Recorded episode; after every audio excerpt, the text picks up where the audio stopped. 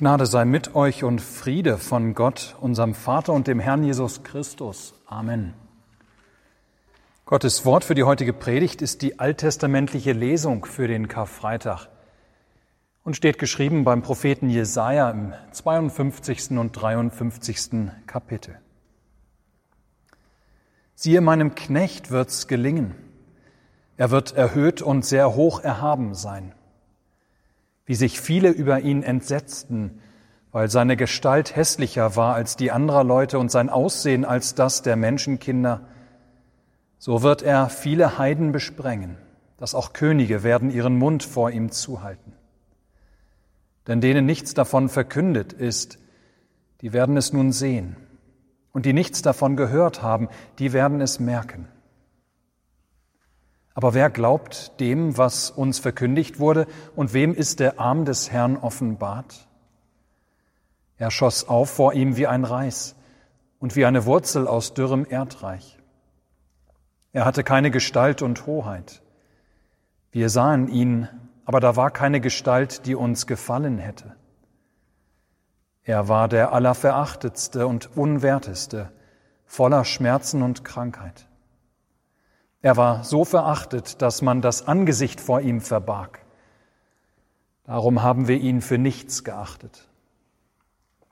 Für wahr, er trug unsere Krankheit und lud auf sich unsere Schmerzen. Wir aber hielten ihn für den, der geplagt und von Gott geschlagen und gemartert wäre, aber er ist um unserer Missetat willen verwundet und um unserer Sünde willen zerschlagen. Die Strafe liegt auf ihm, auf dass wir Frieden hätten, und durch seine Wunden sind wir geheilt. Wir gingen alle in die Irre wie Schafe, ein jeder sah auf seinen Weg. Aber der Herr warf unser aller Sünde auf ihn.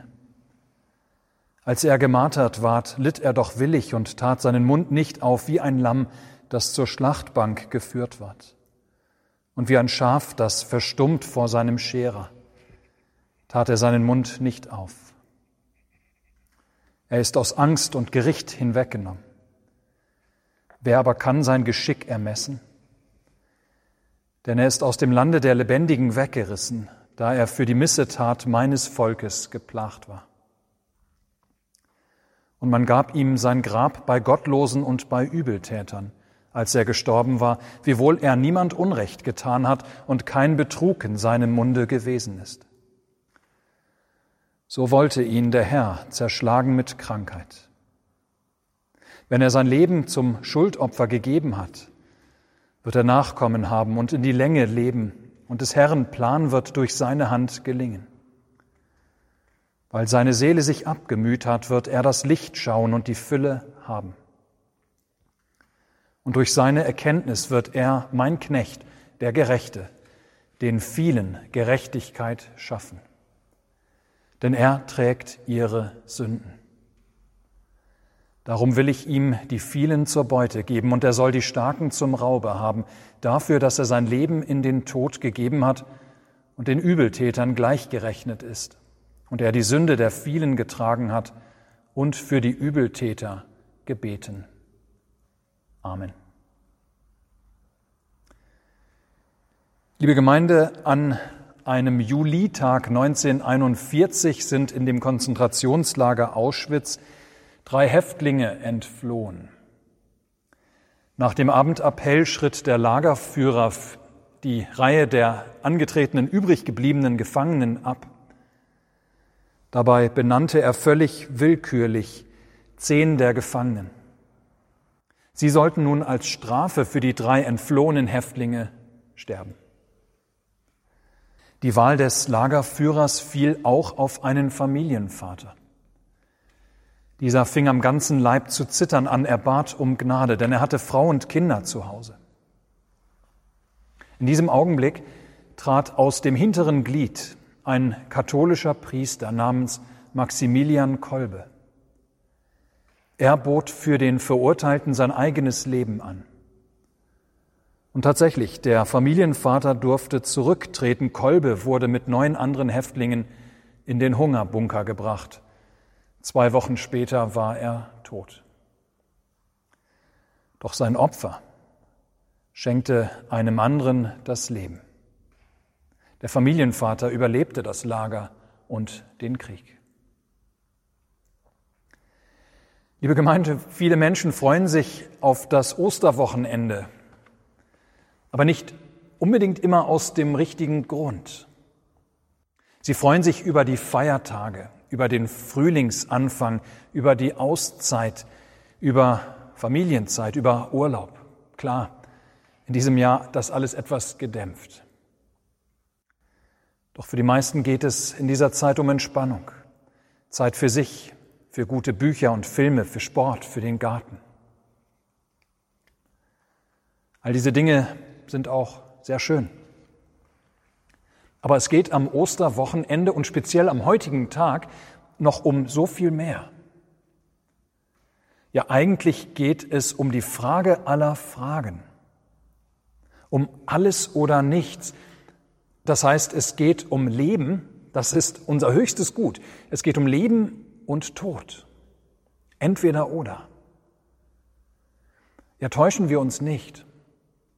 Der Hügel Golgatha, der uns heute vor Augen geführt wird mit seinen drei Kreuzen, der hat nichts mit Frühling und mit Freizeit und mit Entspannung zu tun.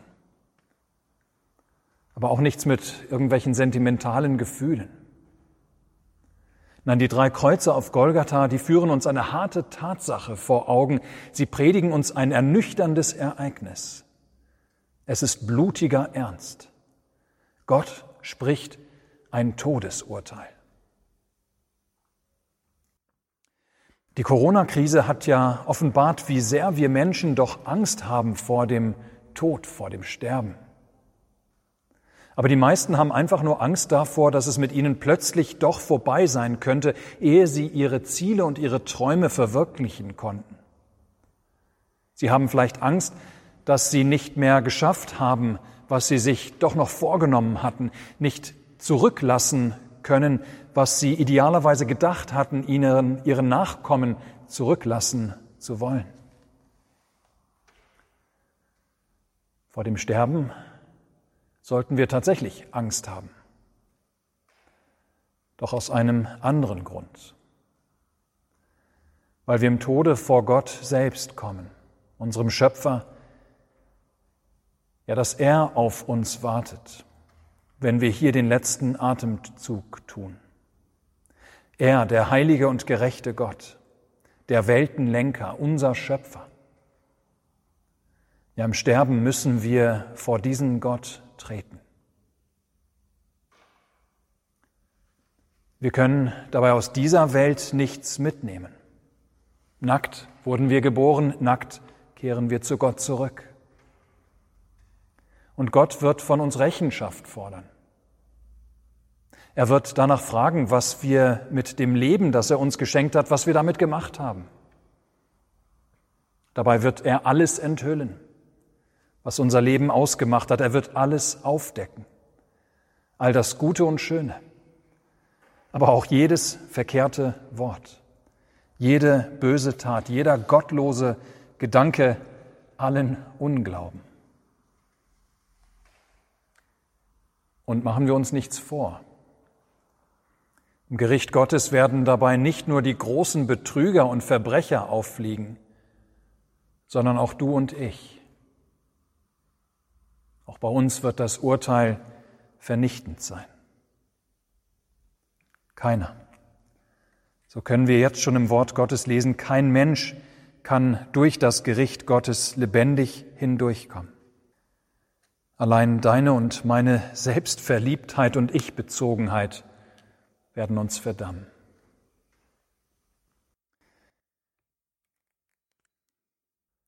Ihr Lieben, wenn ihr heute nur zwei Dinge mit nach Hause nehmt, wenn ihr nur zwei Dinge mit nach Hause nehmt, dann ist das eine dieses, die ganze Menschheit ist schuldig vor Gott.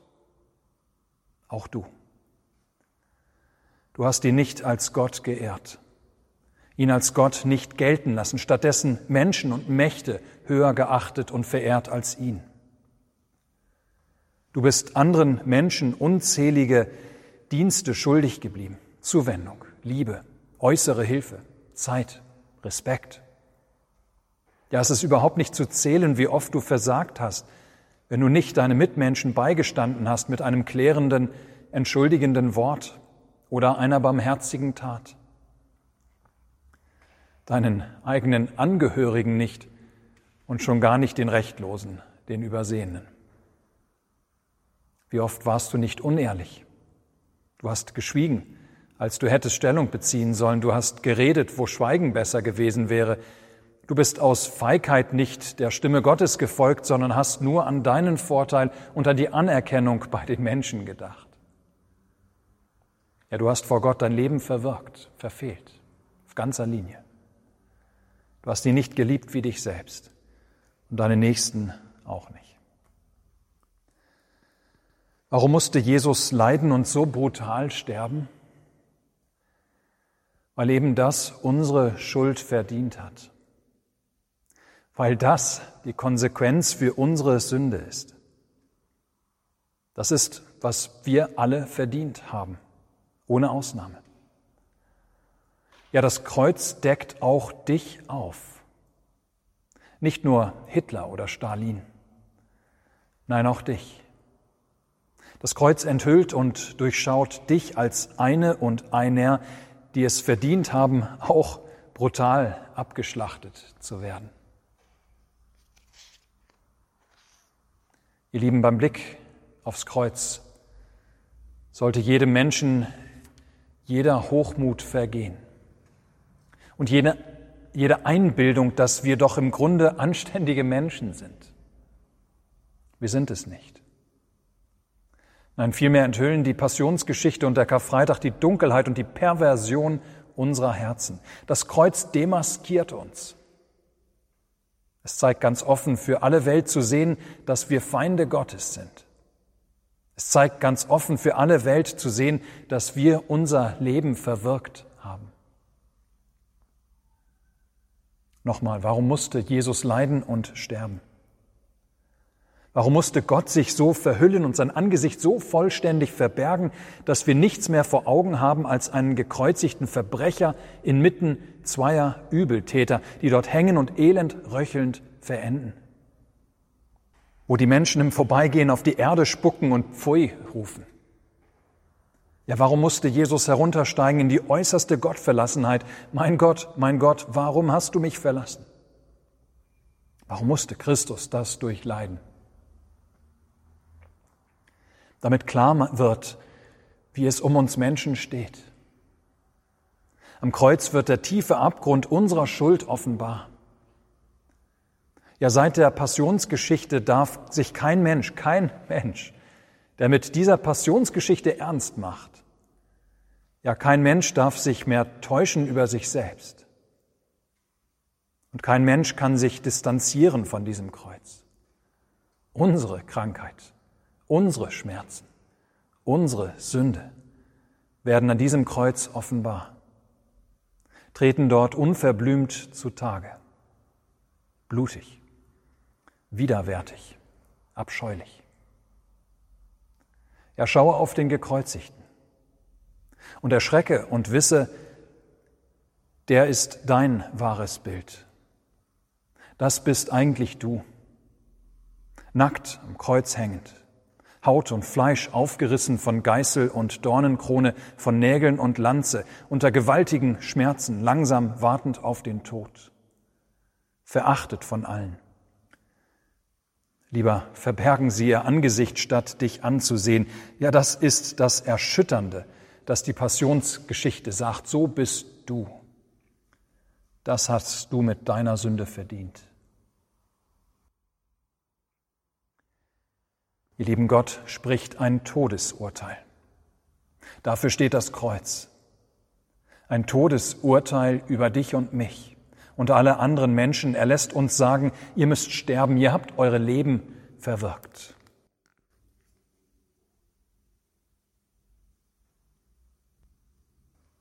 Aber dann passiert das Unglaubliche. Du und ich, wir müssen doch nicht sterben. Nein, nur Wunder über Wunder, es steht einer für uns ein. So wie für den Familienvater im Konzentrationslager einer einstand und den Tod für ihn erlitt. Ja, so steht einer für uns ein. Und nein, nicht irgendein anderer Mensch, das würde in diesem Falle nichts helfen. Vor Gottes Gericht kann uns kein anderer Mensch helfen. Vielmehr tritt Gott selbst in Jesus Christus an die Stelle des schuldigen Menschen. Das große Gottesknechtslied, aufgeschrieben bei Jesaja im 52. und 53. Kapitel, erinnert uns, Gott geht einen unglaublichen Weg. Er straft nicht die Menschen mit der Strafe, die sie verdient haben, sondern er straft seinen Sohn an unserer Stadt. Für wahr, er trug unsere Krankheit und lud auf sich unsere Schmerzen. Wir hielten ihn für den, der geplagt und von Gott geschlagen und gemartert wäre, aber er ist um unserer Missetat willen verwundet und um unserer Sünde willen zerschlagen. Die Strafe liegt auf ihm, auf dass wir Frieden hätten, und durch seine Wunden sind wir geheilt.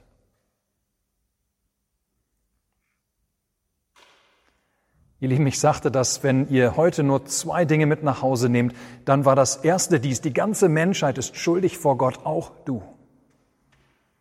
Und das zweite ist dies, das, was Karfreitag passiert, das tut Gott für dich.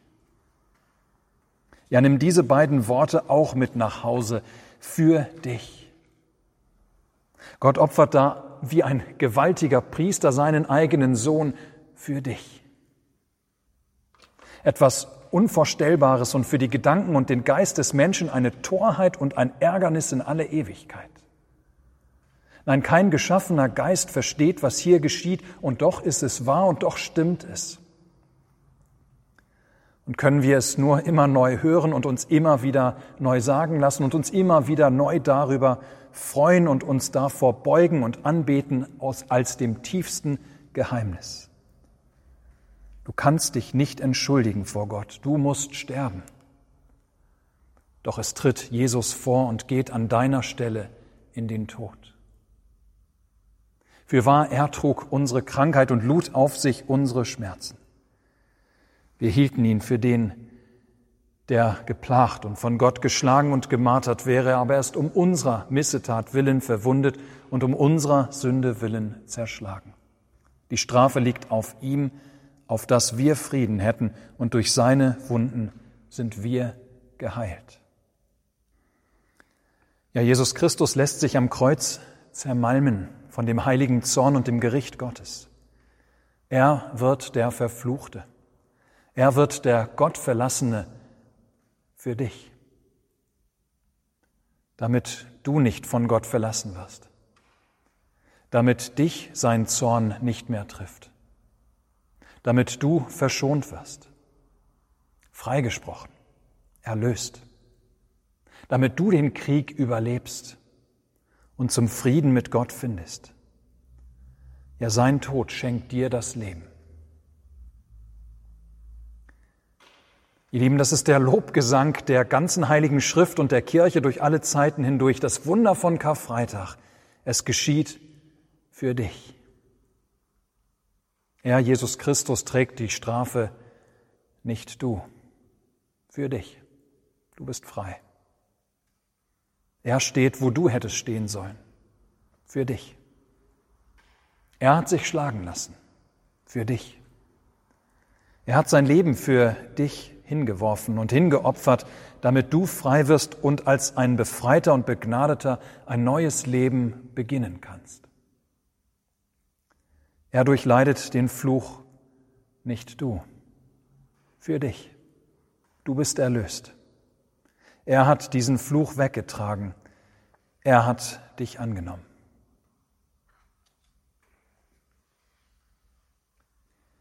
Liebe Gemeinde, 40 Jahre nach dem Tod von dem Priester Maximilian Kolbe, der für einen Mitgefangenen sein Leben ließ, trug in der Prozession bei seiner Heiligungssprechungsfeier ein 80-jähriger Mann die Schale mit den Hostien, mit dem Leib Christi, der für uns geopfert wurde.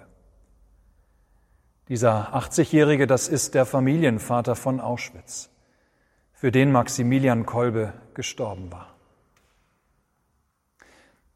Es stimmt natürlich, das stellvertretende Leiden und Sterben Jesu am Kreuz ist mit nichts zu vergleichen.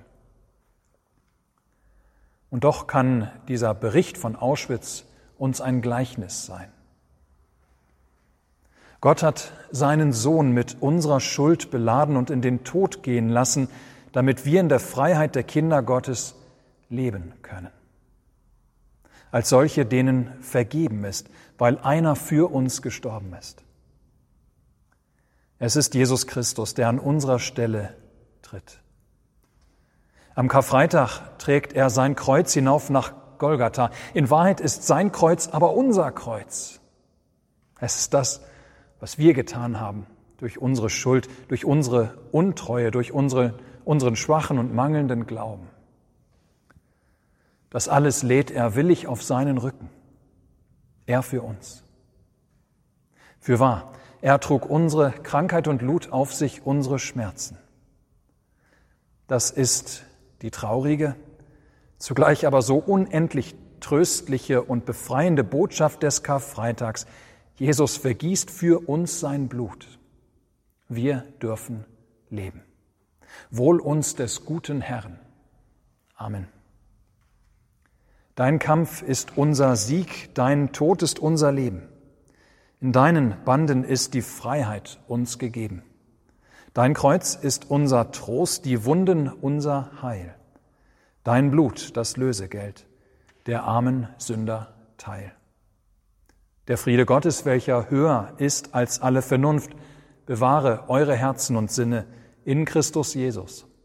Amen.